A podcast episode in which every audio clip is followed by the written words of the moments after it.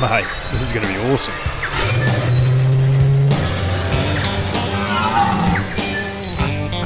Getting this dad to come down this hill. Hit him. Hit him. It's more than just a hobby, it's who we are.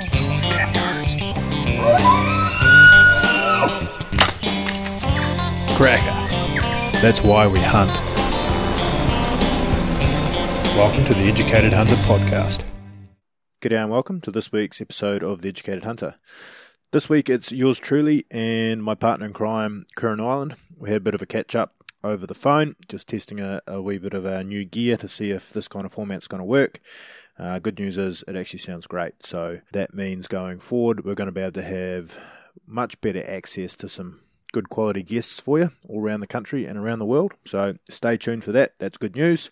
In the short term, here's a chat that Kuran and I had talking about a few of the, I guess, current issues within New Zealand hunting. Plus a few, one or two issues that have come up in the media lately, and just a general chew the fat about my hunting season coming up here in British Columbia. So, hopefully, it's interesting enough to hold your attention. This week, The Educated Hunter is brought to you by no one. It's free. Enjoy it. Hope you're having a good one. Catch you on the clearing. I might have gone early. I thought we were going on three. What's one, two, three, go? That's that's a trick. Perfect. That'll work. So, how are you, mate? Good. I'm good, thank you. I've uh, just just making the beginning through this mushroom coffee here, getting Yeah. started. Yeah, I uh, had a dig through my pantry. I can't find any more mushroom coffee. I'm out, so I'm just on straight, straight instant. Mm, I'm not not feeling the love in that. Uh, Nah, it's a bit rough around the edges. I don't know what's happened. Don't know what's happened to my standards, but I've definitely raised raised a level or two when it comes to coffee consumption. Eh? Yeah, you've got the old New Zealand coffee snob deal going on. You wouldn't approve of my my daily uh, Starbucks. Um, well, it's sort of become my office these days, to be honest with you. Well, there's that, and I I run the theory that I'm way too tight to pay for coffee too. So, I uh, I'd rather I'd rather what is it? Buy once and cry once at a good coffee, and then have it in the, in the cupboard. Yeah, good on you. So, what's new in New Zealand, pal? I'm over here in Vancouver, eagerly waiting for the uh, proper hunting season to start, which hasn't. Well, beers are open, but doesn't really float my boat. No, no. Well, actually, yeah. Oh, on that, I see a few of the boys from Ultimate OE have got on board with the beer, so that's good. Um, but what's happening here in New Zealand? It's got cold quick this last week, especially down here in Central. Um, yeah, snow on the hills now and ice on the truck in the morning and that, that sort of stuff. So, you know, it was always it was always coming, but it um, seems to have ramped up this last week. So, this is good. I don't mind it. Yeah, there's a few uh, good-looking tahr showing up on the on the crack book. Yeah, there is actually. Um, actually, some really good tahr this year, and I think you know, like I, the the good thing with the tahr stuff, and I've, you know, we started seeing it a year or two ago now, but like there's a, a real emphasis on age, you know, and guys are actually putting that in their wording, which I like, as in nine year old bull tahr, ten year old bull tahr, um, and then the measurement is a secondary sort of contributor, if you like, and, and I like that because well, I'd like to think that that that sort of characteristic has been part of their judgment before pulling the trigger. It may or may not be, I guess, but I, I like the idea that we're running that way. Yeah, it's been encouraging to be honest with you, and it's as a result, you know, you're, you're starting to see some.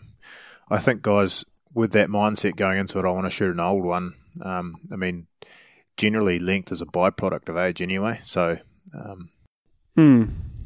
Well, certainly character is too. You know, like I know Stefan, he um he shot a nice ball just during the week. You know, and it, this this is very poor wording for me because I don't believe it, but it went it only went twelve and a half, which you know in today's I guess climate may or may not be perceived as long. But you know, broom down, um, heavy, old. You know, like so the character in it was far exceeding the length. I think that I think that's really cool. yeah. Well, some of the best animals, well, the ones I've been most proud of for sure, even from a guiding perspective, have been um, the oldest ones. I don't, I don't know. I just seem to get I get a real kick out of something that's, you know, particularly something that's lived in the mountains for eight, nine, ten years. There's a certain element of, um, I guess, respect and sort of admiration for something that can last that long in that kind of environment. Uh, certainly. I mean, you know, over over on your side of the world, there's hunters and predators, um, but then over here there's there's hunters, but then there's also, you know, the the WAROs and the culling and, and stuff like that. You know, so animals with age definitely they do. You know, they should be respected. I guess. But I, I think I think also one of the other things that may or may not have changed, or certainly added to the climate of, of people selecting older bulls and heavier bulls, and this this could be a big topic here. So fringe yourself. This could be mushroom coffee kicking in already. Um, the pure fear of the fact that the tahr now are about to be managed in numbers may have, whether it be directly or not, meant that shooters are now not shooting young tahr based on the fact that they there's another contributor in the fact that they could get killed anyway. If that makes sense, I don't know if I've worded that well, but You mean you know, lots of the pushing a little bit harder to get their trophy of a lifetime because they know it might not last? Um, well, little part, but then also when they when they sneak up on a a six year bull, they admire its quality and and, that, and they don't seem to be shooting them. And I could be wrong here, but they don't seem to be shooting them in the fact that like, well, if we go ahead and shoot this one, and then they the government come in and shoot set amount of bull tahr as well, then we're really decimating this herd. Like, so let's move on beyond this. Look for a better tahr. If he does or doesn't get shot, well, you know, at least we've we haven't contributed to the demise um, in, in some sort of unwritten form, if that makes sense. And I think there's a little bit of good in that, you know, like, um, well, probably a lot of good in that, but but a little bit of good in that that maybe we're starting to see that we can coexist in a world with culling or management and still harvest good trophies. Yeah, and it, it seems to be. I saw a post today from the New Zealand Tahr Foundation um, talking about the, I guess, the reported numbers from the different blocks, or they're starting to call, they're even starting to call them management units, which is Yep. encouraging. And there seems to be, well, there seems to be some quite good numbers of uh, nannies getting shot this year at the ballot blocks as well, which is encouraging. Yeah, and it's it's a hard one because the hunters would say, and, and arguably correctly, that they've always done that and just never had any tool to manage, uh, measure it. Or, flip side, perhaps they are actually contributing more, um, and and that's what's been asked of them. Which is, so it's good that if it's you know it's been asked and they're, and they're either doing it or beginning to do it, and they're recording the, the data. So it's good.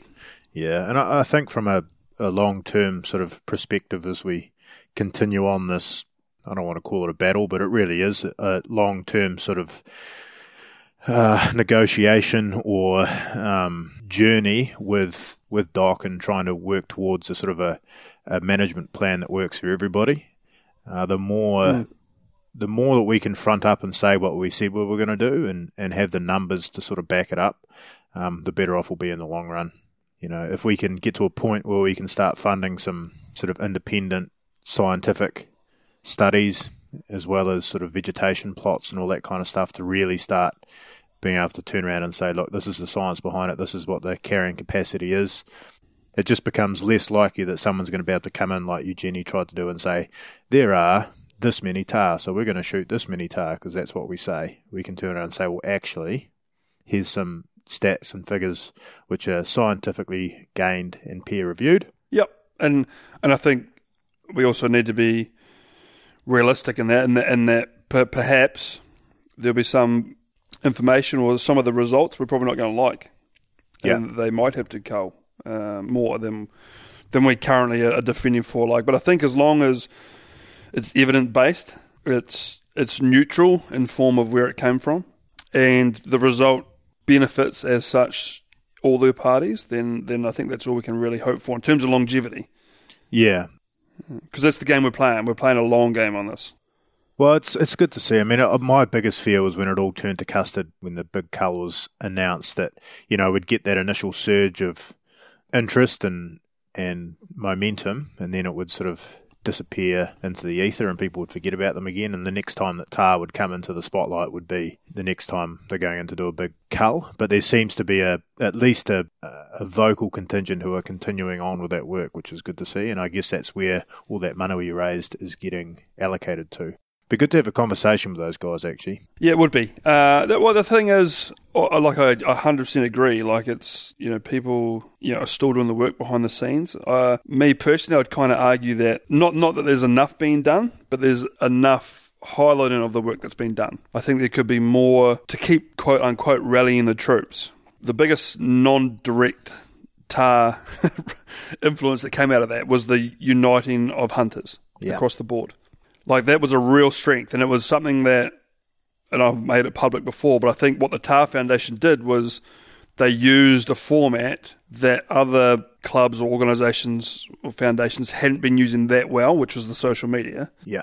and they jumped on it and jumped on it well, and it rallied the troops. And now, unfortunately, you know, like either publicly again on social media or in private, I'm starting to hear the murmurs of like, well, where did where did our money go, and what did we actually end up with, you know, and what's actually the result? Because rightly or wrongly, they're still culling some tahr outside the exclusion zone, and the, science isn't there yet, and and and so forth. And I don't have the answers for this stuff, but what I guess the weakness I see is there needed to be more headlines and, and more more sharing of content other than just random bi-monthly like we're still on this don't lose sight of what we're doing like i think we could have fueled that fire and really kept people going in, a, in terms of hunting interest not just the tahr Yeah, I agree. And it's an interesting kind of parallel when you compare, you know, the likes of the Tahr Foundation, New Zealand Tahr Foundation group, which on Facebook, like that group grew really quickly to probably around 8,000 members, I think, um, during that period of real turmoil and we had all that momentum. So that's sort of brought to, together a group of people who can sort of stay in touch with that. And then you've got the likes of the venison hunters and the um, big game hunting and all that kind of stuff. Facebook groups on Facebook, which range anything from 20 to 50,000 members, you know, all that. And then when, even when the Tahr Foundation put up their latest, you know, their latest thing, it's still got a couple of hundred comments and 20 or so shares and all that kind of stuff. So there's people actively engaging with it. And if you compare that to, um, say, the Game Animal Council, who I think they're less than a thousand people follow them on Facebook. The last post they put up got like five reactions, you know, an angry face, a sad face, and three likes and one share. Given that they're supposed to be, in theory, the voice of all New Zealand hunters, it's fair to say that Yeah. they don't really have the ear of any New Zealand hunters. So how they are, Well, yeah, I guess I, I 100% agree, and I want to just skip back just to because the comment I made may or may not be taken out of context. Like, I understand when these guys like the Tahr Foundation and that are voluntary, and the NZDA guys, you know, like, and they're they're doing a really great job and juggling their own time and their own stuff. So it's Yeah, not yeah. a it's not an, an attack on why haven't they done more. Um, then flip side of that, then you get a board that is quote unquote funded. We could argue a bit more that perhaps they actually need to be doing more and, and allow budget for it. Whether and it's not again not another those particular guys, but perhaps part of their funding should go to a social media expert yeah, or the equivalent of. You know, they can just provide content. They don't have to be social media gurus. Yeah, and I mean, in, in saying that, I mean they did they put one up.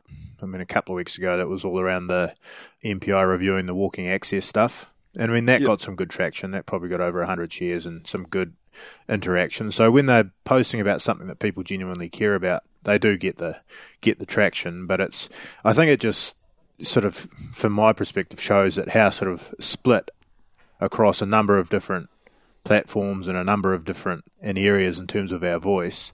You know, whether you're a NZDA or a Sika Foundation or a Game Animal Council or a Tahr Foundation, you know, we are pretty split across a number of different platforms, which makes having one sort of voice that gets any kind of traction from a political standpoint a little bit more hard or harder to nail down.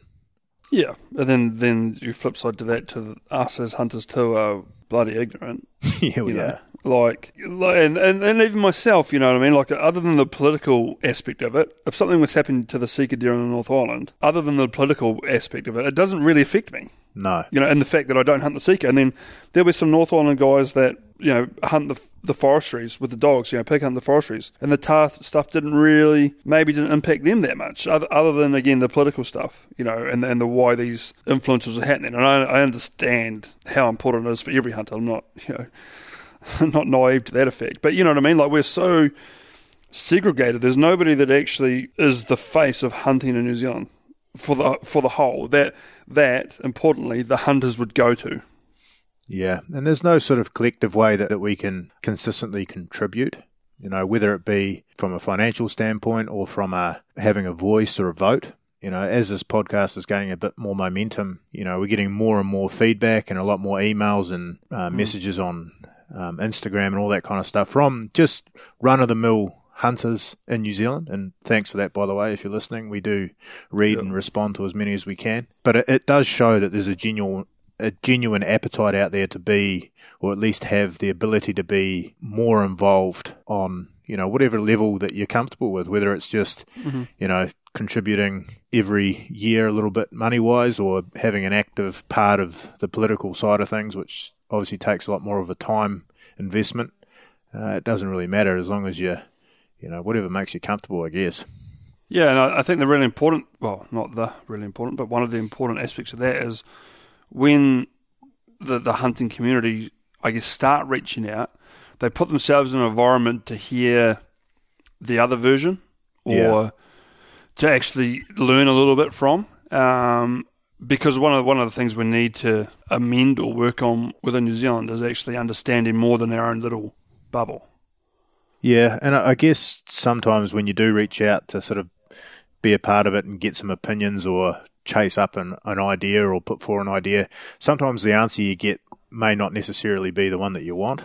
Um, and I, you know, genuinely accepting feedback and, you know, particularly when you come up with an idea, if somebody says, well, you know, that's a great idea, but here are the barriers in front, like how you, how you process that criticism or that critique, uh, you know, it does push people back a little bit. Like it's it's amazing the the variance of messages we get. Like some of the messages we get, uh, literally someone has made something's made them mad and they're going off sort of semi half cocked and why don't we do this? I think we should do this. You know, not particularly well thought out. Right through the other end of the spectrum, we're getting some emails now of guys that have clearly spent talking about a particular issue that is relevant to them and really put some time and effort into it. It's a matter of then being able to take that idea or put that energy, I think, is probably more um, relevant. That actual sort of passion and energy and put it towards something. I think that's the potentially what we're missing a little bit right now in the New Zealand hunting world. Yeah, oh, and like I I 100% agree with what you just said. Um, but then also, like one, it's hard to to hear the honest truth back. But then for some of the, and this is going to sound really derogatory, but it's not. The ego gets in the way of those that are there to listen to some of the ideas. Yeah, So um, some of their responses equally aren't that well thought out, if Yeah. you like. You know, so so and then then the result of that is they get they give negative feedback just to shut the idea down or the, the interaction down, which then lets that person leave believing their idea, their concept, their issue had no real relevance. So it's a, it's a really poor communication cycle that we have as a hunting community. You know, it's not it's not very often Joe Blogs can sit down with somebody else from Joe Blogs or somebody that has an authoritative figure and have an actual conversation where ego, and I use the word ego in terms of, you know, it covers a broad spectrum. It's not just believing you have got a you know authoritative power. It's hard to have those conversations without an influence of that, and Yeah. that's that's a Kiwi culture, not just hunting, but you know, and I, I think that's kind of where we need to make some amending. I mean, we, I mean, I know you and I are always cooking up ideas in the background about how we can potentially contribute to this kind of thing and and give it a bit of a nudge, but it's um, we we don't have any immediate solutions right now. Maybe one day, Kuran. Maybe one day, Matthew. There'll be a few more ideas between that between now and then. Yeah, we're never we're never short of ideas. But I mean, that's kind of the thing. Like we've created an environment for ourselves where you and I can pitch ideas to each other and sort of bounce them around, and you know, we we Get honest feedback, yeah we, we float float them quickly, and they whether we like it or not. yeah float them quickly, and they either Yeah. work or they don't, and then we move on to the next one, and every so often one will stick. So that's that. I don't know how we got to that from tahr but yeah, that's where that's at. yeah, that's where that's at.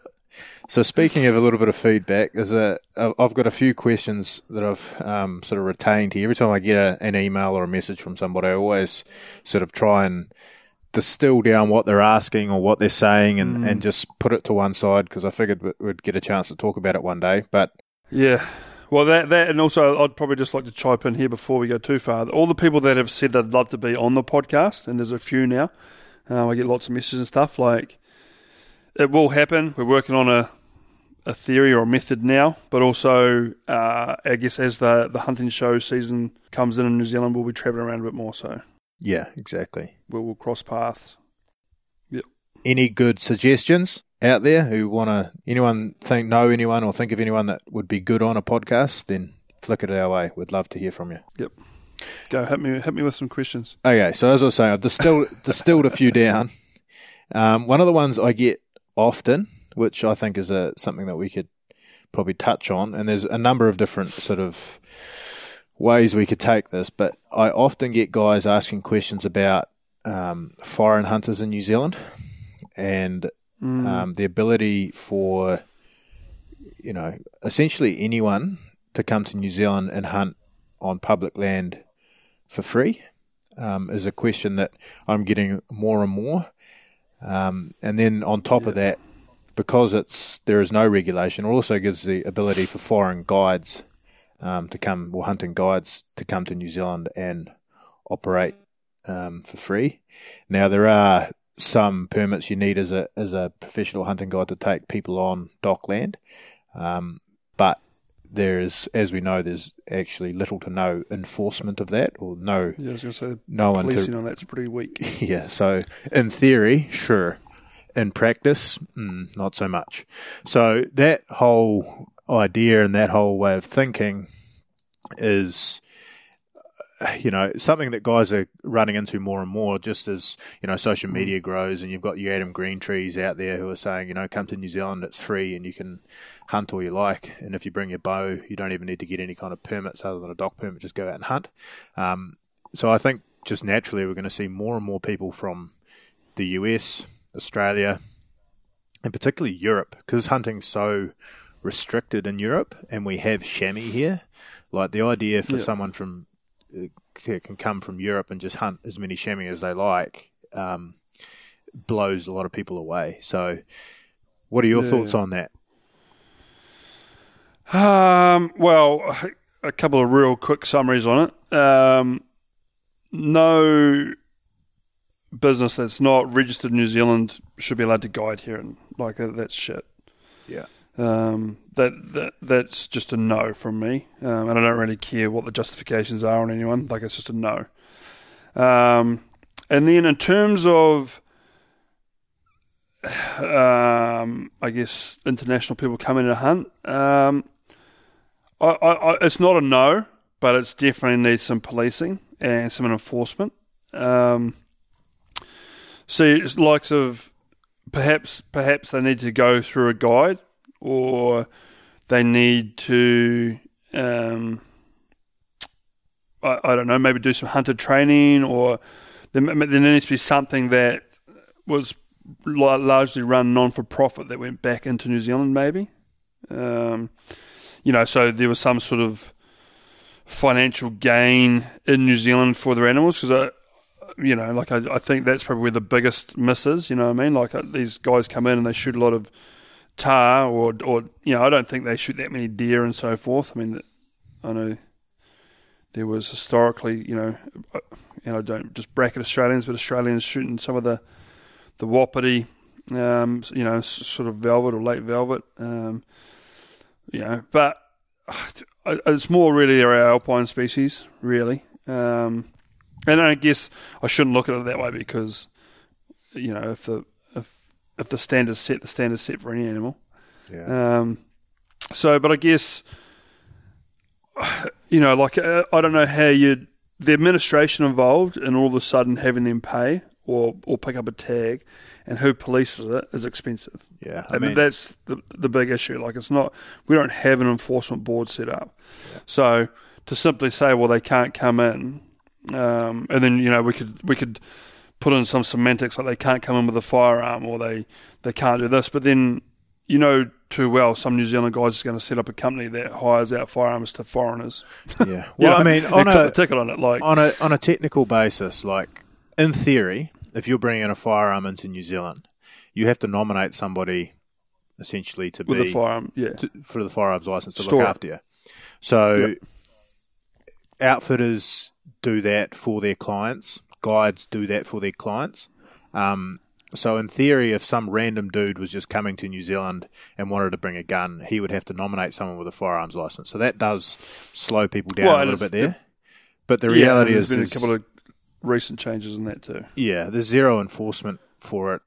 Unless something happens, there's not really any repercussion. So I suspect there's a lot of people going out into the hills that have essentially uh, have come into the country, nominated somebody, and then hasn't seen them since they left the airport. I suspect that happens a little bit more often. But dialing it all back, Oh, yeah. dialing it all back, the issue with, and I agree with you, I would like to see some kind of um, foreign license system put into place. So if you're a foreign, foreigner to come and hunt in New Zealand, um, either have to go through a New Zealand guide um, or in some way pay for a license or permit um, to you know hunt your animals. But all that kind of stuff is null and void. Our biggest issue is as long as our animals are designated as pests, there will never be any changes to that nature. So, in order for DOC or any other government body to start charging anything or enforcing anything, they would also at the same time have to admit that those animals had some kind of value. And as soon as they admit there is some kind of value to them, monetary wise, it means it changes their status, which our current government or current you know Minister of Conservation has publicly said she's against tooth and nail. Um, Does it does it change their status? well, it, it, it No, my, and my only my only thought on that is partly from hearing it out loud. Then how did we do that when the, when there was a rabbit board and possum board? Was that because they were paid for management, not the animal? I would say so. Yeah, I mean, Yeah, it, I mean, even if it's not a legislative change, you know, the yeah, only person that can really charge for DOC permits or enforce that people can't go hunting on public land without a hunting license or a guide is DOC. So they hmm. would have to, even if it's just a, on a verbal level, admit that there is some value to our wild game animals. And as soon as that happens, that sort of opens the door for something that they're fighting tooth and nail, which is changing, you know, certain herds in New Zealand to away from being a pest to what they call a, a herd of special interest, which is what yeah. the New Zealand Game Animal Council was originally set up to do, is set up those New Zealand herds of special interest, um, and that way they can be more effectively managed rather than exterminated slash controlled. But you know, our current Department of Conservation, that is a massive no go, and they will fight that um, tooth and nail to avoid that happening. As soon as that changes, then you know, essentially, we have a window to manage those herds. Because legally, right now, managing a wild animal on public land in New Zealand is technically illegal. Right. Yeah. Okay. But uh, I still I, I believe there's got to be other ways that we could make a, a, a monetary step, and, and and be it be it that they're, they're, paying for an alpine experience. Like, is is the wording important? Yeah. Uh, yeah. I know, I know, it's only semantics, but but if that if wh- where I'm going with this is if if the only reason we're not doing something financially about it is because of the government's fear to change the value or the perception of value on our pests, quote unquote, um, then could a wording change or or a different delivery of the same thing not be enough to start monetizing this? And I and I, I mean monetizing it for New Zealand. Like there's no, I'm not talking about individual boards or companies set up or anything like that. Like straight out, if people are going to come and hunt here, then at the moment perhaps it just goes straight back into the Department of Conservation. Yeah. And I know, I know, even saying that out loud, I know it's like, well, why would we give it to them? What do they do for the hunting and stuff? But it's got to go to somebody. Well, it's what Um, Game Animal Council tried to do 18 months ago. And, you know, I could talk about this a long time and how their delivery of it didn't really work. But what they tried to do was um, essentially put uh, a tax or a, a levy on the export of game animals out of New Zealand. So Yep. you could come here and hunt, in theory, come here and hunt as a an Australian hunter, shoot yourself a tahr, and then when you if you wanted to take it home, then you would have to pay an, an export levy. But the trouble is. Yep. because there's no sort of way to enforce that. They, in my opinion, well, then they just turned around and said, okay, all of the hunting outfitters in New Zealand, all your clients are going to have to pay this levy. Um, and they started, it just, it went from what should have been funded by, you know, recreational free range animals in New Zealand, um, should have been funding the management of those animals. It quickly turned into a bunch of outfitters who shoot 80% of their animals behind a high fence High fence. paying for ninety percent, you know, paying ninety percent of that levy for something that they Well, don't. and yeah, then the argument, then the argument fell into the hands of they're actually farm animals, which whole other topic. But you know what I mean? Like Yeah. it, it got real messy. got real messy. It was they went about it in a way that was fairly ineffective, and it got dropped um, for that reason. But I mean, that was sort of what they, you know, were trying to do. I guess I don't know. I'd love to hear what the actual intention behind it was. Well, I know what the intention was. It was to try and get the Game Animal Council some kind of source of um, annual revenue. Um, but I don't think, and it doesn't look like that's going to happen. Hmm. No. Um, yeah, I mean, yeah. Yeah. Other than that, then they've just got to go with guides. It's, it's how it is. Um, you know how it is for me if I want to go to Canada right now. Yeah, well, it's how it is over ninety nine percent of the world. If you want to go hunting anywhere, you got to go with a guide or an outfitter, and that's why Yep. people are so shocked to hear that uh, um, you can come and do it in New Zealand, and you know, particularly if you're Yep. a bow hunter, just go online, get your DOC permit, away you go. Yeah, yeah, yeah, and then and then the thing that'll that'll then pop up a lot of backyard guides, if you like. Um, yeah, but I guess if they're running on DOC concession and they're paying and following the laws in terms of that, Well, they do have that Um, lockdown in DOC's defence. Like if you are guiding on public land, you're supposed to have a guiding concession, which yeah, generally yeah, you have to You're do supposed to. NZ Professional Hunting Guides Association training and get that certification, and uh, with that comes your DOC concession. So um, I don't think that's the only way you can get it, but it's certainly the most logical way to. Yeah, but but it, remembering like it comes as guiding as a definition, so you, I can't. Even if you could get a concession over there, I still can't go hunting with you. No. So it's like if I don't know, said person from Canada wanted to come over and go tahr hunting with me as a friend, that's still guiding. Yeah, it is. You know, but I can't even do that over there. So what I'm saying is, if he's just coming over with me, and I know a lot of this happens, um, then I wouldn't necessarily have to get a concession. No.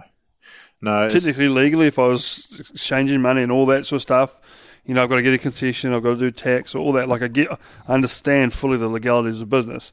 But what I'm saying is, if Joe Blog, that I knew through a friend of a friend, wanted to come over and I'd already drawn, say, a tahr ballot block, I was like, oh shit, man, there's a seat here. Um, like where where does the because it's very different to somebody that's coming over to do what they want for weeks at an end. But um, yeah, I don't, I, you know, I can't, I don't have that luxury to go that way. yeah. Even even knowing the same people, there's a there's a there's a couple of little ones, but Yeah, the reality is we're a long way off being able to police that in any which way or form, and I think there needs to be a lot of stuff happen as a precursor before we'll get ourselves in a position where we can sort of actively monitor and manage, you know, the foreign hunting Yeah. thing on public land. yeah. So there's a bit, I guess back to back to the original part of that. Um, surely, the, like uh, I guess there'll be some some of these international outfitters will have it figured out, but how can they run a business here and not pay tax here and all that sort of stuff? Yeah, well, it's it's not legal, but the thing, like, there's just no way to police that, right? I mean, Like if the if said person in Canada says that he's going to start doing tahr hunts, transactions all the money in Canada, then they just literally fly over here together.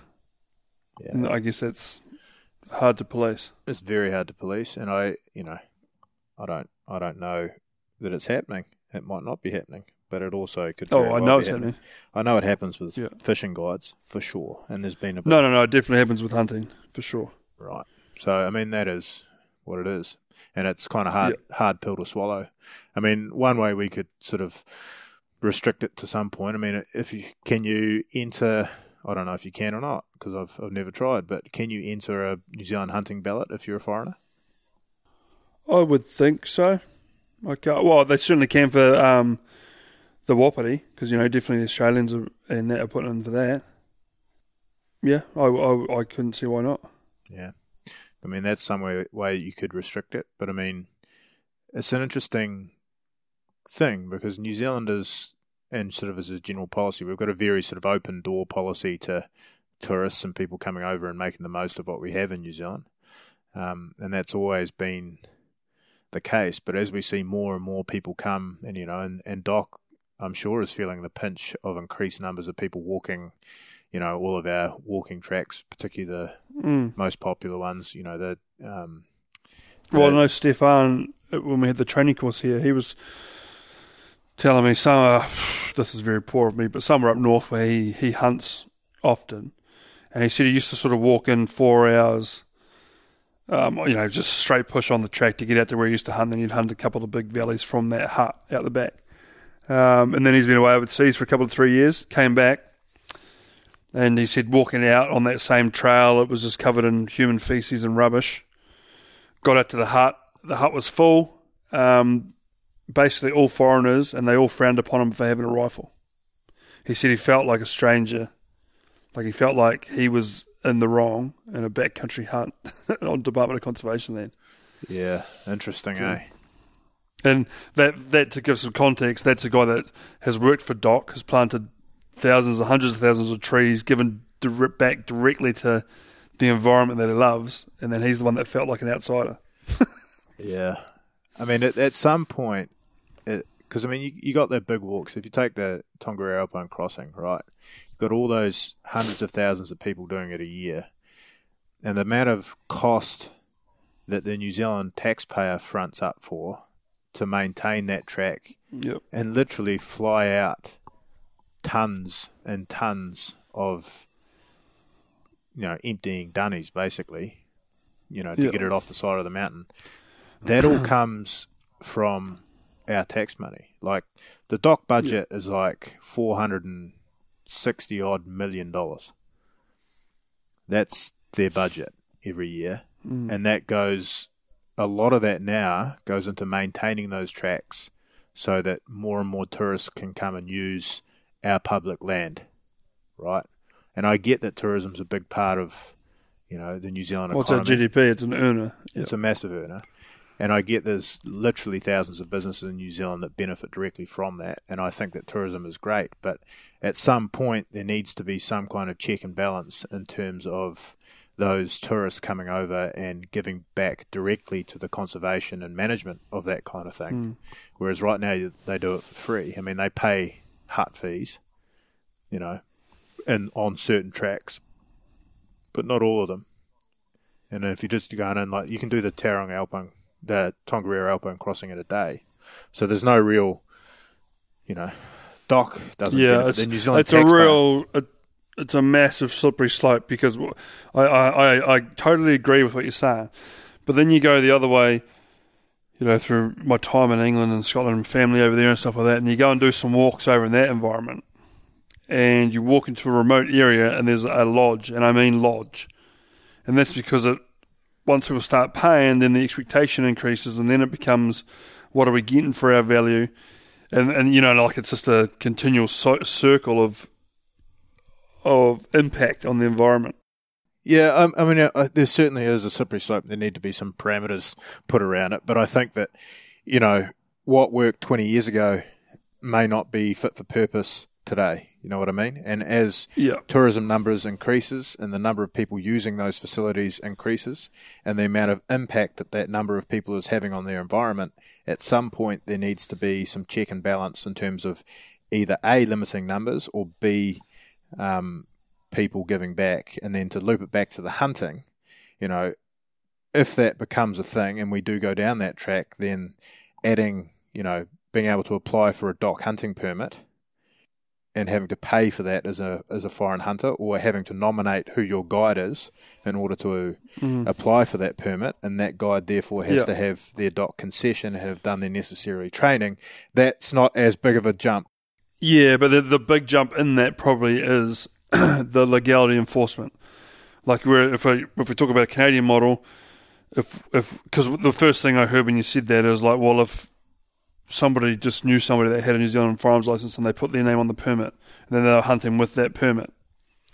But what what what would be the legal ramification if they got caught? Whereas if I did something like that in Canada, it'd be jail.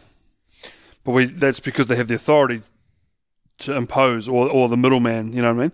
Whereas here in New Zealand we could impose that, but then you know, four guys come over from Switzerland and they're hunting on a dock permit that's got my name on it because that was the cheapest way to apply or free to apply. Who who actually gets them in trouble? And what is the trouble they get in? I mean, the, the reality is, Kuran, I think that we, you know, uh, people would self-regulate to a certain point. Like if you said that was the law, then you know, I'd like to think that a vast majority of people would obey the law, and then every so often, Yeah. someone would disobey it and then get caught through other people reporting them or making a mistake. And then I think, you know, and Canada uses this policy a lot as well because, you know, despite the fact that they have their own enforcement agency, like the conservation officers are all over BC, but it's a very big place. So actual on the ground enforcement is very difficult. So what they do is when they do catch somebody, they drag them over the coals and make it very public. So there's sort of an element of um, fear. Yeah, yeah, yeah you exactly. like. You got to make an example. Absolutely. But but yeah, I just the one thing that comes from that, and it probably goes right back to our original conversation now, is that's because every hunter in BC or Canada grew up arguably united in the way hunters are and the way le- restriction and legislation works. Here, back to a segregated model, if said person knew the people that were getting in trouble or didn't really care about the tahr that they shot or you know what I mean? Like, Yeah, I don't know because the people coming over here would have grown up in North America or in Europe where it's restricted, so they'll know full well they're breaking a law. yeah, And then true. in New Zealand, like I honestly don't think that the average Kiwi hunter would like the idea of somebody coming over here doing it for free if that No. was against the law. No. So I honestly think that it would probably wouldn't require, you know, somebody with a badge standing at the end of every, you know, walking track in New Zealand checking people when they come out. I- I think it would probably like we're not a huge company country and we've got a lot of people who spend a lot of time in the mountains who would sort of regulate their own patch. They would know if there was a group of, you know, four Swiss Yeah, Swiss yeah. guys at a hut that didn't have a guide with them. That shit would Yeah. spread real quick. So I don't think we'd be that far away from it. Mm. But again, you know, legislation wise and certainly you know attitudes within the government right now, uh, there's no way that any of this would happen. But anyway, I think we've chewed that fat enough, don't you? yeah, geez, yeah. Okay. you didn't uh, throw a bid on that draft skin the other day? No, I didn't.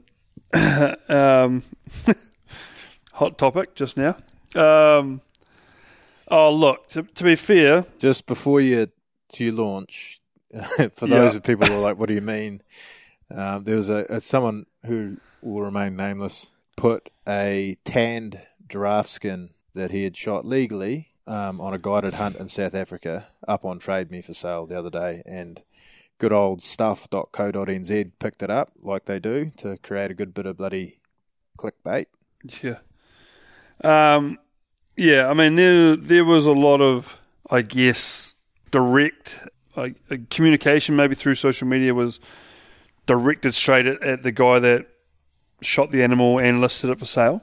Um, my my actual thought on it when I when I looked at it and saw it, I was just I don't know if upset's the right word without I'm not getting emotional about it, but I was really disappointed at the way one our media and two our non-hunt, non-hunting or uninformed public really banded together really aggressively to call him out and call out what he does for recreation out. Yeah. Like that that was where it really sat for me. I was like, you know, that was that was what came to me. I didn't I didn't care who shot it. I didn't care that it had been shot full stop. You know, obviously I'm a hunter. Um, I knew it was done legally. I knew he had all the paperwork requirements. Um, what he was selling was just a floor rug. You know, I've got one sitting here in front of me now of a cow. I've got them in other rooms of deer and tahr. You know, like the the item itself wasn't wrong, but when they had the chance to bring it up on the media, it was essentially like a Bambi story. It was like said little girl was looking through Trade Me with her mother, which I'm not sure whoever.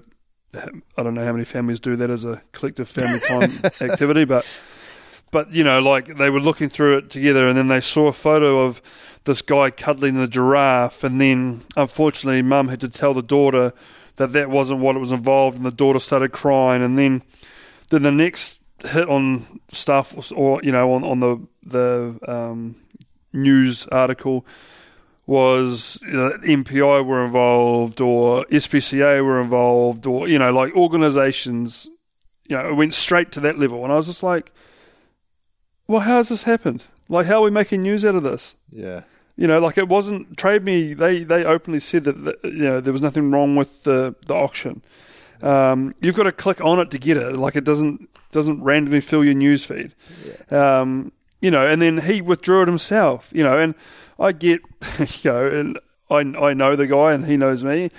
Uh, Maybe some of his comments are a little bit hot, but it's because he's passionate and defends what he does, and and I, I am not going to question that. I, I could.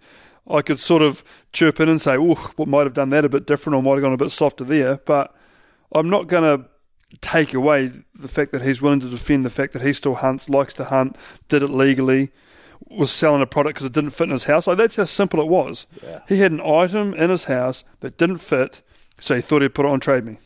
Yeah. Like, like, like, uh, do you know how much shit I've sold on Trade Me because I don't need it anymore or don't want it? Yeah. Well, I, I think you've hit the nail on the head. It, to me, it's just it's all round disappointment because it just highlights to me how well. There's three things.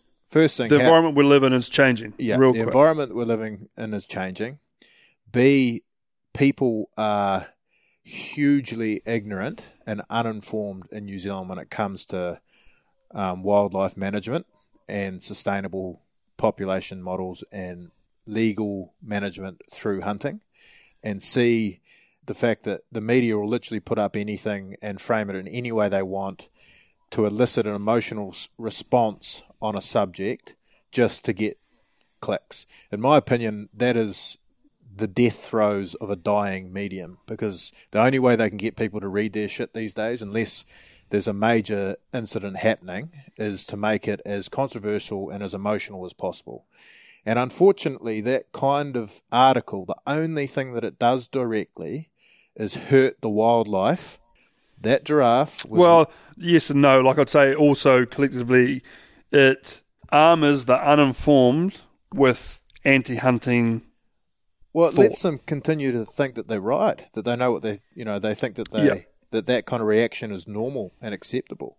The thing is, look, I don't. I'm not saying that I would go out there and shoot a giraffe. I'm not saying that everybody in New Zealand should be okay with going out there and shooting a giraffe. What I'm saying is, should that kind of response, like, had to explain to her daughter why that person wasn't that wasn't hugging the giraffe. What kind of parent would let their child hug a wild giraffe? That's flat out silly. Like if you went to try and hug a wild giraffe or any other animal in Africa for that matter, hmm. I'm, like there's no, like it's not in a petting zoo. You know, it's not been habituated to the point where it's brain dead living in a 10 by 10 square paddock and has to be hand fed every day to survive. That is a wild animal, and male giraffes are incredibly aggressive, particularly when they're breeding. If you tried Yeah. to sneak up on a wild giraffe, it would defend itself accordingly. So, Yeah, but I mean, there's a lot of education required to get all that across. You know what I mean? Like, and I, I, I like I'm I'm all for that education being shared, but but for me it was just like just disappointing to think that here in New Zealand that that you know that might be a, a, a lead story that he was selling a giraffe skin on Trade Me. There's not a single person that was involved in writing that article or commenting on that article that has the first clue of what it's actually like when it comes to you know game management in Africa. They they they fail, you know, because I come from a, a print and media background.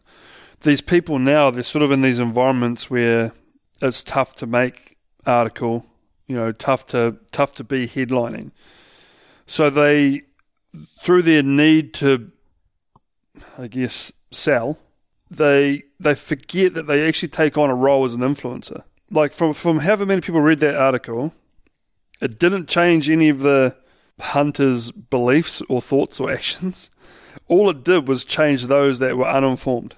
Yeah, That's so it did nothing. There was nothing neutral about it. And that that, that yeah, that's it's the death throes of modern media, my friend.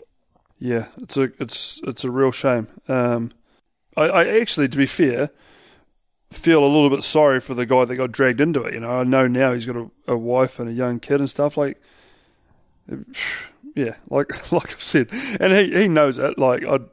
I probably wouldn't have answered some of the stuff the way he answered or whatever, but that's me versus him. That's not right or wrong. You know, what he did wasn't wrong, so I partly feel sorry for the way it ended for him. Yeah. Anyway, that's enough on that subject. I just yeah. most people in this world don't hunt, have no idea about hunting.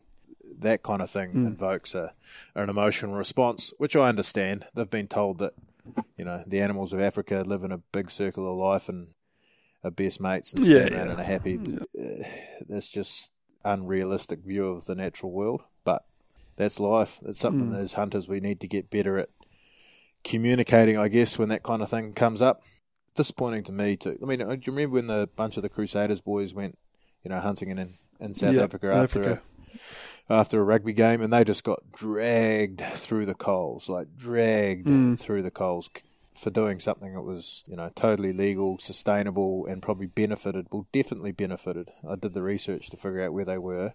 One hundred percent benefited the animals in that environment, and yet they were Yeah. vilified for it. And rather than have the long and hard conversation around explaining their motivation and mo- and justification behind it and proving the fact that it wasn't this horribly thing that they'd done, they just walked away from it. Said sorry, Hmm. that shouldn't have happened, and I guarantee now that they're not allowed to do that kind of thing because it's just not worth the media fallout. Yeah, not not while they're carrying a Crusader bag anyway. Yeah, which is sad. Go, hit me with the next one. Well, I don't have any too many more. All I've got Oh. is let's talk about Matt's hunting coming up in BC because that's Okay, well, yeah, do that. It's exciting for me. It's just going to kind of annoy me a little bit, but anyway. So I've done what I do every year. I basically went ahead and bought every tag that I could buy. Um, So they're sitting up above my my desk at the moment. Inspiration to get myself into a little better shape than I was for the hunting season last year. Yep. Um, so put in for a number of different LEHs around British Columbia, which is our limited entry hunting, which is the equivalent of a, a ballot in New Zealand. So you pay six bucks fifty or something per species, and you can put in two choices, so a first choice and a second choice. So, you know, you can put in a ballot for elk, you can put in a ballot for sheep, mountain goat, basically everything in BC. So if there's a an area where um, is relatively easily accessed, generally they put it into an LEH to stop every Tom, Dick, and Harry going in there and, and hunting. Because there are a lot of hunters in British Columbia, and some of the Yeah. animals can't sustain, you know, thousands of people going in and hunting that same same population. So it is really well managed. So I've got all my LEHs in. That draw Nice. is in about three weeks, so that could Look out. change my plan. But right now, I've got a couple of buddies who fall into the hipster hunter realm again. So two of them have are, are big uh, Joe Rogan, Cam Hanes podcast listeners. Uh, Boom. grew up. One of them grew up in Ireland, and the other one grew up in sort of downtown Vancouver. Um, Quinn, you know who you are, buddy. Yeah. Uh, so he's got into the bow and arrow stuff. So he has been religiously shooting his bow basically every day for probably close to six or seven months now, um, with the idea that he wants to hunt a, a blacktail, coastal blacktail with his bow. And same with Ronan, the Irish guy, they're good buddies, so they've been sort of going through the journey together. So I've got a couple of um, weekend hunts with those guys um, that I'm really looking forward to. Uh, my bow is back in New Zealand, so I won't be joining in, but uh, I'll be sort of mentoring them through the process. Because, I mean, it's a big jump for someone who's never hunted before, it is. you know, going from zero hunting to trying to get something with your bow to if they actually manage to Yeah, then harvest what? something, then, you know, there's, you only sort of take it for granted in New Zealand as, as hunters. We've sort of learned how to butcher and, and process and carry and, you know, all that stuff sort of comes as second nature if you've been doing it your whole life. Yeah. But these guys, but yeah, so that's that. And then hopefully heading back up in northern BC for a little bit of guiding and potentially my father is going to come over uh, for a moose hunt for his 60th birthday. So those of you who've listened to our post-roar debrief, you would have got to listen to old Roscoe. So that'll be entertaining. so that'll be good. And you might even Yep. come over for that, might you? Yep, just um, getting some logistics sorted out, I guess. Submitting the necessary paperwork. yeah, it'll be a tight push for me because uh, intention wise would be to get back for the Sika show. So Yeah, exactly. we do have some limitations on that. That'll be exciting. So what what are you hoping for on the tag wise? What's Well- you know, what's hopefully I get an elk in October. That's sort of what I've. Ooh. That's where my I'm real excited for. So it'll be a an elk on the mainland here in BC. I put in for a tag. Sort of um, access is real hard, like real hard. But what that does is it sort of limits the number of people who put in for that tag, Yeah. which increases your odds of getting it. So my thinking is, if I put in for that, there's a good chance I'll, well, a decent chance I'll get it. And if I get it, then I'll solve the access problem when I come to it. what you can do it by boat, like or Yeah, you could take a boat up there. Uh, one thing that I'm looking at the moment is uh, I've got a buddy over here that owns a uh, owns a franchise for an inflatable paddleboard company. So you can drive up one side of the inlet, and then it's quite a big bit of water. Um, it'd be sort of the equivalent of crossing a fjord in Fiordland. right. Yeah. But I figure if I drive up, park on the opposite side, because the road ends, he's got these gimmicky, well, semi gimmickal, like promotional paddle boards that they're called like those Super XLs, which you can put about five people on. So it's like a giant Right. inflatable paddleboard, right? So my hmm. intention would be either to hire a kayak or take a paddleboard and then tow one of those across with my gear yeah. or get myself an inflatable boat or something and boat across. How do you how do you I was gonna say how do you pack out all the meat on one of them things? Like weight loading would be alright? Yeah, I think it would be as long as it wasn't too windy. Right. That should be your limitation. So you'd have to give yourself a few days. But by that stage, they're probably through the rut. So it would be a, a challenging hunt at the best of times. Um, Yeah, yeah. and those elk, when they go to ground and that thick stuff, as you know, are pretty hard to, to come, abo- Yeah, come for by. sure. Have you been? Have you? Will, will you? So you'll find out in three weeks. What will you go in there in the summer and look for some good, good grassy valleys and stuff like that? Like, what are you going to be? Potentially, I um, would be interested to have a look in up in there. I've got a buddy that went up in there um, a couple of years ago that had a little bit of a look around. But to be honest with you, the logistics of getting in there for a summer scout probably a bit too much. It might be just a one roll of the dice, and Google Earth might be my mate. Yeah, just I guess because if it's post rut like that, being able to hunt in the high feed areas would be Yeah, would be my train of thought anyway. I, I think so. High feed areas, and then in October, you know, you might be starting to get a bit of snow potentially in there. I guess we are pretty south, so maybe not, but it would certainly be not um, beautiful weather, so that Yeah, will also play a factor. Yeah, hopefully I draw that. That'll be an awesome October if I do. If I don't uh, draw that in October, then I will probably just concentrate a bit more on the mule deer. Um, there's Yep. a couple of one big burn in particular that happened a few years ago here in BC um, that is definitely going to be worth checking out this year. And then right. When you reference burn and the need to check it out now, that's due to the grass regrowing Yeah, so the burn or the feed. burns, well, forest fires here in Canada and BC and Yukon alike, they're actually really good for habitat for game animals. You know, two or three years later, um, Mm. that grass really comes back strongly. The animals really rely on those burnt areas for feed, shelter, and protection against predators. So, if you've got an area that was burnt that's um, south facing, being in the northern hemisphere, it's opposite to New Zealand, obviously. So, our south facing fo- faces here in the northern hemisphere get the most sort of sunlight. That way, it's you know it's warmer and there's more feed. Those south facing burns that happened, say, two or three years ago, uh, tend to hold a lot of game, and the deer that live in there throughout the year tend to grow quite good heads because they've got plenty of feed. So um, that's going to be worth checking out. And then November, supposed to be November 1st, but I've just figured out that the World Cup finals on November 2nd, I think. So might push that back a couple of days. Um, we're going to go on a five to eight day backpack trip in the back country of BC looking for a big mule deer in the rut. So that's sort of going to be my. Did you've got quite a bit of hunting coming up? I do actually, yeah. It's quite exciting. Damn it. So yeah, I'm really looking forward to that one. Yeah, with Mike. Yeah, so we're talking weekly basically at the moment, checking out Oh. different spots and formulating plans. But we've hunted essentially both ends of it, um, but never linked the two. And there's a bunch of sort of area in the middle that we've looked at but haven't really hunted because it's always been too far away from both ends to um, spend Yeah. any time. But we're going to hopefully be in decent enough shape that we can walk right through and spend some time in that sort of mid zone, which will most likely hold the biggest deer because it's the hardest to get to. Well, I get uh, and that, but then also when you start talking BC November, the weather's going to be a contributor in that too. Yeah, so that first week, you either, you know, within that first 10 days of November in that country, you can sort of expect the first decent snow. You know, and I've been in that first week and either had no snow on the ground and been not too bad, right through to snow on the ground minus 15. So it, it, it's generally when that temperature changes.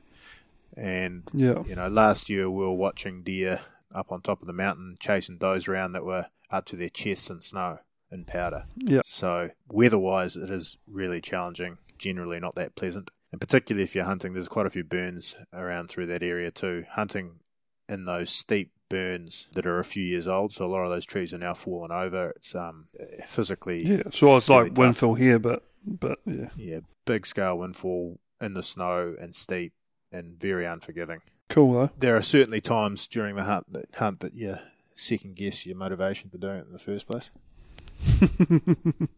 so yeah, that's my that's my fall coming up. I'm very excited. Yeah. Well, you should be though. Yeah.